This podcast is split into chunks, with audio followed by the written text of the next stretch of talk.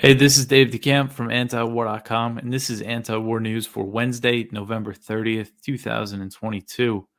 So the first story at the top of antiwar.com today, NATO is doubling down on its pledge to eventually grant Ukraine membership. So this was during a uh, meeting of NATO foreign ministers in Bucharest, Romania, and they double down on the pledge to eventually admit Ukraine. Um, and this is a position that has played a major role in provoking Russia's invasion.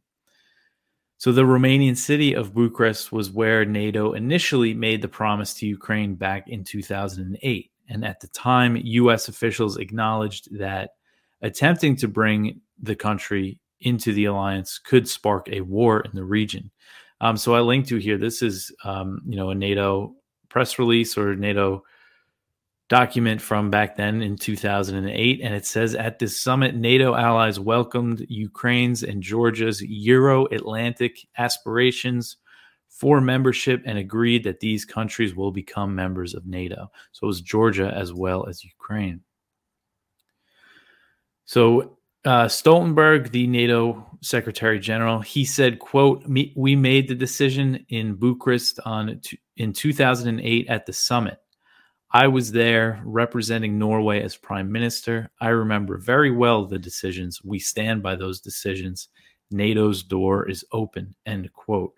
So you hear that a lot. You know, NATO's open door. Um, that's something that U.S. and NATO officials are always talking about when they discuss this issue, you know, Russia's objection to Ukraine joining NATO in the future. And the NATO foreign ministers, which includes Antony Blinken, the Secretary of State, they issued a joint statement saying that they reaffirm the decisions made at that 2008 summit.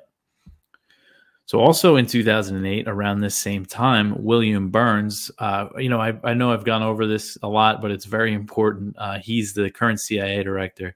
At the time, he was the U.S. ambassador to Russia. He wrote in a cable that was released by WikiLeaks that said promising NATO memberships to Ukraine and Georgia touches a raw nerve in Russia and, and raises serious security concerns for Moscow. So Burns wrote in this cable, quote, not only does Russia perceive encirclement and efforts to undermine Russia's influence in the region, but it also fears unpredictable and uncontrolled consequences, which would seriously affect Russian security interests. End quote. So Burns said in this cable that Russia is particularly concerned about Ukraine more so than Georgia. He said, quote, Experts tell us that Russia is particularly worried that the strong divisions in Ukraine over NATO membership, with much of the ethnic Russian community against membership, could lead to a major split involving violence or, at worst, civil war. In that eventuality, Russia would have to decide whether to intervene, a decision Russia does not want to have to face. End quote. So it really essentially did play out like that.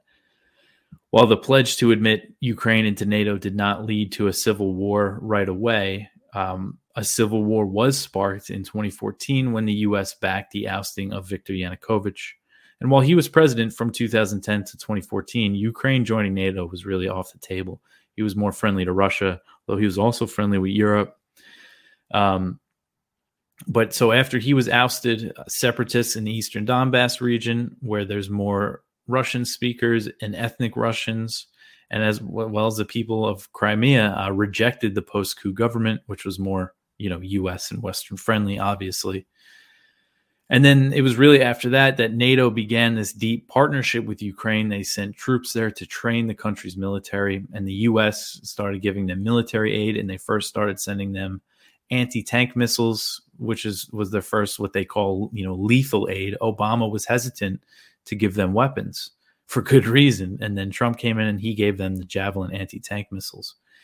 And then Yahoo News revealed earlier this year that the U.S. also deployed CIA paramilitaries to the front line of the Donbass war in 2014. So they were right there. Um, so now, during the lead up to Russia's invasion, so the current war that we're in, which um, what to, to, to, to people in Russia is a continuation of the Donbass war. But during the lead up to that invasion, Russia presented the US with a list of security demands, and chief among them was the issue of NATO expansion, which Russia wanted to be rolled back.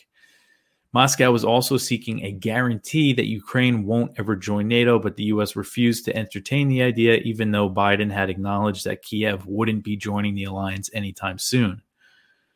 Biden said that in, I believe it was January 2022, so right before the invasion. He said, nah, not in the near term, something like that. So shortly after Russia invaded, Zelensky, the Ukrainian president, he said that he was told privately Ukraine won't be joining NATO he said that he requested uh, i'll just read his quote he said quote i requested them personally to say directly that we are going to accept you into nato in a year or two or five just say it directly and clearly or just say no and the response was very clear you're not going to be a nato member but publicly the door remains open end quote so it's that open door we just keep hearing it they're dangling it in front of ukraine and it's really continuing a war um, that was unnecessary. And while NATO, you know, they don't plan on admitting Ukraine as a full member anytime soon, they do have big plans for the country. There was a recent report from Politico that says they have a 10 year plan to rebuild Ukraine's military and arms industry. And that will make Ukraine a default member of NATO or a de facto member of NATO, which they, you know, really are, are at this point already. Um, but this is a situation that Russia is never going to accept. So by making this pledge that they don't really mean, I don't think. I mean, who knows? They're just basically saying that they that this war is going to continue and that they're going to and at this summit too, you know, that was Stoltenberg's and all these other foreign ministers' message that we're going to support Ukraine for as long as it takes. So sorry if that was too long. I know that's a lot of stuff you guys probably already know, but I just think it's important when this is in the news to really jam those facts down people's throats. Um, all right, so the next one this is uh, related to the New START talks. So Russia says that it delayed the nuclear arms control talks over differences with the U.S.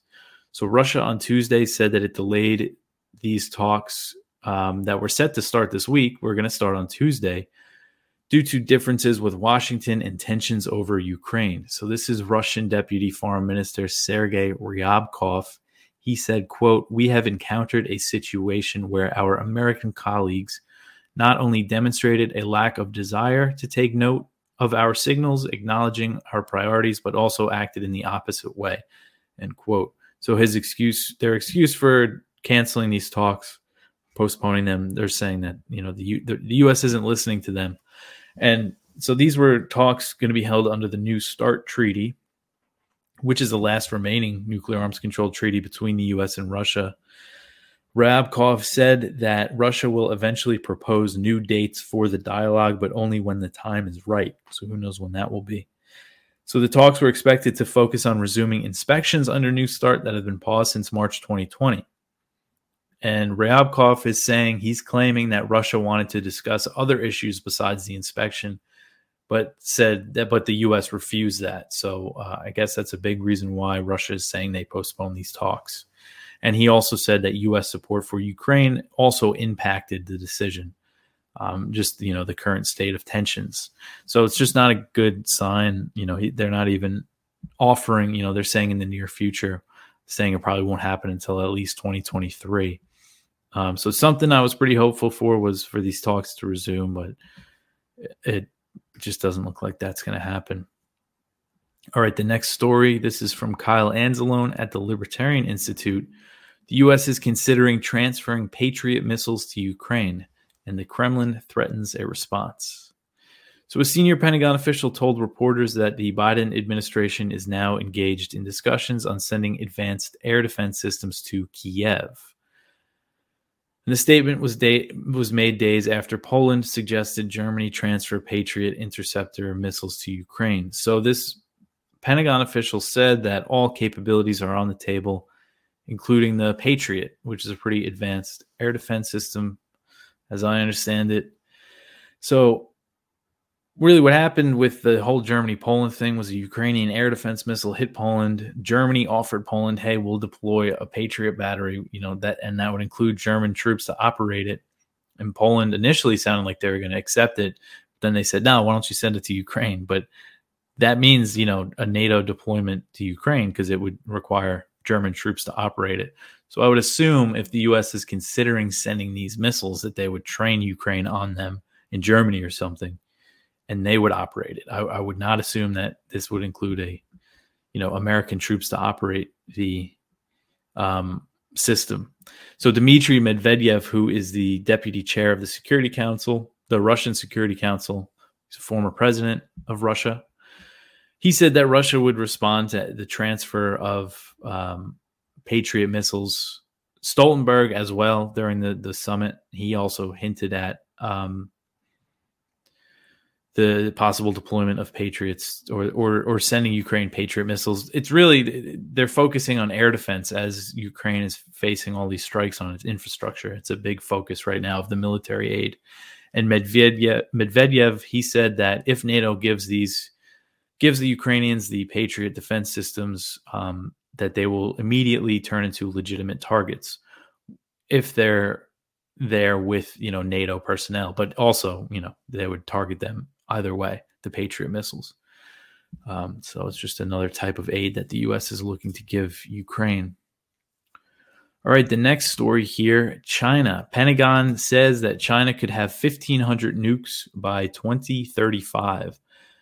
So the Pentagon this week, they issued its annual report on China's military power, and it claimed that Beijing could nearly quadruple its nuclear stockpile pile by 2035 bringing it to 1,500 warheads.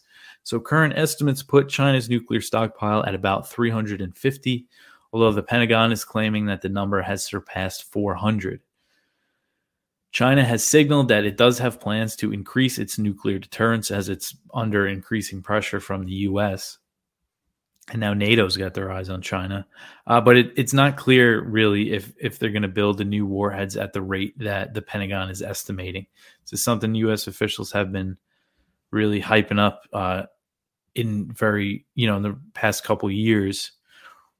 But right now, you know, China's arsenal is vastly smaller than the U.S. and Russia's, and unlike Washington and Moscow, China also has a no first use policy. So, including retired warheads that are expected to be dismantled, the U.S. has about 55 to 5,600 warheads. I see numbers in between there. And Russia has about 6,200. So that's much more than, you know, about 350 to 400 that China has. And the U.S. has said that China should engage in trilateral arms control talks with the U.S. and Russia that was something the Trump administration did. It seemed like they were going to sabotage the New START treaty and let it expire because when they were trying to negotiate a replacement with Russia, they invited China. They they they said, "Oh, China has to be involved too." But this idea is just a total non-starter because again, look at the numbers. You know, it's one thing to have an individual treaty with between the US and China, but it's a different thing. You know, you could possibly have it on deployments of nuclear warheads in the Pacific. But the idea of the three those three countries having you know sharing one treaty is just is just nonsense. It would require the U.S. and Russia to really dismantle their stockpiles to really reduce their warheads. But obviously, you know the prospect of any new arms control agreement between the U.S. and Russia are very bleak. And this is also about, I think, when they're always hyping up China's nuclear arsenal just the fact that there's this 1.5 trillion dollar plan to modernize the U.S. nuclear triad, to modernize the U.S. nuclear arsenal. That's not even you know building new nukes. That's just modernizing the bombs and missiles and you know submarines and all that stuff. And so you know that's a lot of money that they want to spend, and you know they need a reason to do it. When there's just that much money behind something, um, and again, so this this China military power report it echoed the Pentagon's recently released national defense strategy, which identified China as its top priority. So the military power report says that China is quote the most consequential and and systemic challenge to our national security and to a free and open international system end quote so that means you know the us led world order the free and open international system the report said that China is keeping up persistent military operations around Taiwan, which has come in response to increasing U.S. support for the island. Um, so one thing I saw a Pentagon official told reporters during a briefing on this that China has made this military pressure on Taiwan a new normal. And what they've done is they fly planes across the median line that separates the Taiwan Strait regularly. They used to not do that. Before Pelosi visited uh, Taiwan, China made it very clear it was going to respond, and they responded in a big way, holding their largest ever military exercises around Taiwan. And before she went, analysts predicted, Chinese and other analysts rightly predicted that if she goes there, you know, these flights across the median line are going to become a regular thing. She went there and it's a regular thing now. So it's just very obvious how this is all going to play out, but they're just going to keep going right along. All right. So the next one we got here U.S. warship sails near the disputed Spratly Islands in the South China Sea. So this is something the U.S. does once in a while: is sail a Navy warship near Chinese controlled islands in the South China Sea. So on Tuesday, the U.S. did just that near the Spratly Islands. And it was a U.S. Navy guided missile cruiser, the USS Chancellorsville. China claimed that it entered the area illegally, and of course, the U.S. Uh, disputed that that claim from China. And um, so these the U.S. has been doing these maneuvers for a while. They really started under Obama and have increased as the U.S. is more focused on confronting China in this region. And they call these freedom of navigation operations or FONOPs. And the Seventh Fleet, which is the U.S. Navy Seventh Fleet based in Japan, they're the ones that are usually sending the ships to do these and and sail through the Taiwan Strait usually they do, you know, they go through the strait and then they go visit the South China Sea. The U.S. has also been sending aircraft carriers into the South China Sea a lot more frequently in recent years. Um, and this came not longer at not long after Kamala Harris visited the Philippines, and that trip was very focused on this region. We heard her say, reaffirm that an attack on a Philippine vessel in the South China Sea would invoke the mutual defense treaty between the U.S. and the Philippines, meaning the U.S. is willing to go to war over this maritime dispute. And remember, you know, the Philippines, China, and Vietnam, and uh, Brunei, and several other Southeast Asian countries all have overlapping claims. It's not just China, um, you know, isn't the only one that has a dispute with people here. Um, and while she was there, Kamala Harris she visited a the Philippine island of Palawan, which has a coast on the South China Sea. She gave a speech on board a Philippine Coast Guard vessel. So again, just shows the U.S. focus on the region. All right, next here we have an article from Jason Ditz, and this one is interesting. Uh, the Kurdish SDF asks Russia to mediate a security deal with Syria.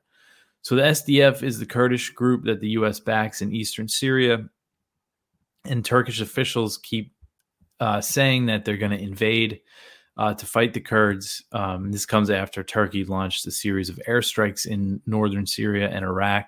And Erdogan keeps saying, you know, that that they're not done, that there's going to be a ground offensive as part of this.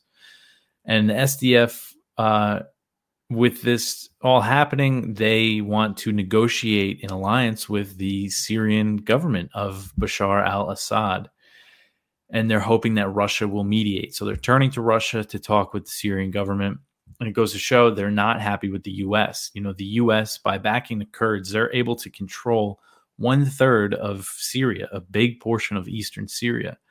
And this is something the Kurds always say in this region, the SDF. When when there was talk, when Trump said he was going to pull out of Syria, he ended up not doing so. But when he did, the Kurds said, you know, turning to Assad uh, is always an option for us, is how they put it. Um, this they could always uh, have a rapprochement with the Syrian government. It kind of goes against the narrative that if the U.S. leaves, you know, the Kurds are just going to get slaughtered. And what could possibly potentially happen in that scenario is that Turkey saying it wants a buffer zone on its border, and if you know the the Syrian government was in play there, you know they could be the ones that secure the border, to, to deploy their troops in that region. Um, but with the U.S. in the way, it, it makes things much harder. Uh, and then the next one here is from the Cradle, and this is related. The SDF wants stronger assurances from Washington. So the commander of the SDF told Reuters that the Kurdish militia, uh, militia, he said this on Tuesday, wants stronger assurances that Washington will prevent a ground offensive against its forces in northern Syria. So really, they're just not happy with how the U.S. is kind of um, response to what Turkey has done and what Turkey is threatening. And uh, you know, there was a statement. The U.S. has kind of come out and and denounced it a little more, criticized what Turkey did a little more. But uh, at, at one point, the White House basically said Turkey has the right to defend itself against threats on its border there, um, which is just much different rhetoric than than we've seen from the U.S. on this issue in the past. They're usually very quick to condemn Turkey, and so is everybody else. And and it's been very quiet. Uh, you know, from members of Congress when Trump was talking about leaving. Everybody cared about these Kurds, and now um, just silence about it in this situation. Uh, but the next one so, U.S. officials are pushing for military intervention in Haiti. So, this was uh, the New York Times reported this on Tuesday that some top Biden administration officials are pushing for an international military intervention in Haiti over concerns of a migration of a migrant crisis. So the government of acting Prime Minister Ariel Henry has been under a lot of pressure lately. There's widespread protests calling for Henry to resign, and there's been a lot of gang violence. There's been a lot of fighting on the streets, and uh, he requested foreign military intervention last month to break a blockade of a key fuel, fuel terminal in Port-au-Prince. Uh, but they, that fuel blockade, uh, the blockade on this terminal has been lifted. Uh, the Haitian National Police said that they have broken it, but still there are calls for military intervention. So the U.S. after that request from Henry, the U.S. proposed a UN resolution calling for a foreign military force to enter Haiti, uh, but they struggled to find a country that's willing to lead the intervention. The New York Times report said that while the Biden administration wants to see the military intervention, they don't want it to involve U.S. troops. They say that it can be done with a deployment of 2,500 troops and police officers. They think that that could be enough to secure the areas that they want to in Haiti. But there are the countries that the U.S. is looking to lead the intervention are hesitant. The two countries mentioned in the report were Canada and Brazil. Um, now, while Haitians are facing uh, a lot of violence and food shortages, many people in the country, most people in the country, are against the intervention, are against foreign military intervention due to the country's dark history with foreign military occupations. Very recently, uh, the most recent UN peacekeeping, peacekeeping in quotes, deployment that ended in 2017 involved extensive human rights abuses. It was a, a disaster. Um, it included the rape, the sexual assault of underage girls, and a cholera outbreak that was um, that UN peacekeepers brought cholera to Haiti, and it infected a lot of people. And according to, out of all places, uh, not according to, um, sorry, NPR had a report earlier in November that found most Haitians oppose foreign military intervention. They quoted a protest organizer who protested against Henry that said, quote, all they brought was kidnappings and rape and cholera. If the UN sends troops to Haiti, the fighting will get even more intense. End quote. So Henry has little popular support. He was never elected. He was made the acting leader of the country following the 2021 assassination of President Jovenel Moise, whose his killing was never solved. We know he was killed by a bunch of mostly Colombian mercenaries, and a lot of them were former Colombian military, and some of them received training in the U.S. at one point. Um, that's usually uh, the case in incidents like this.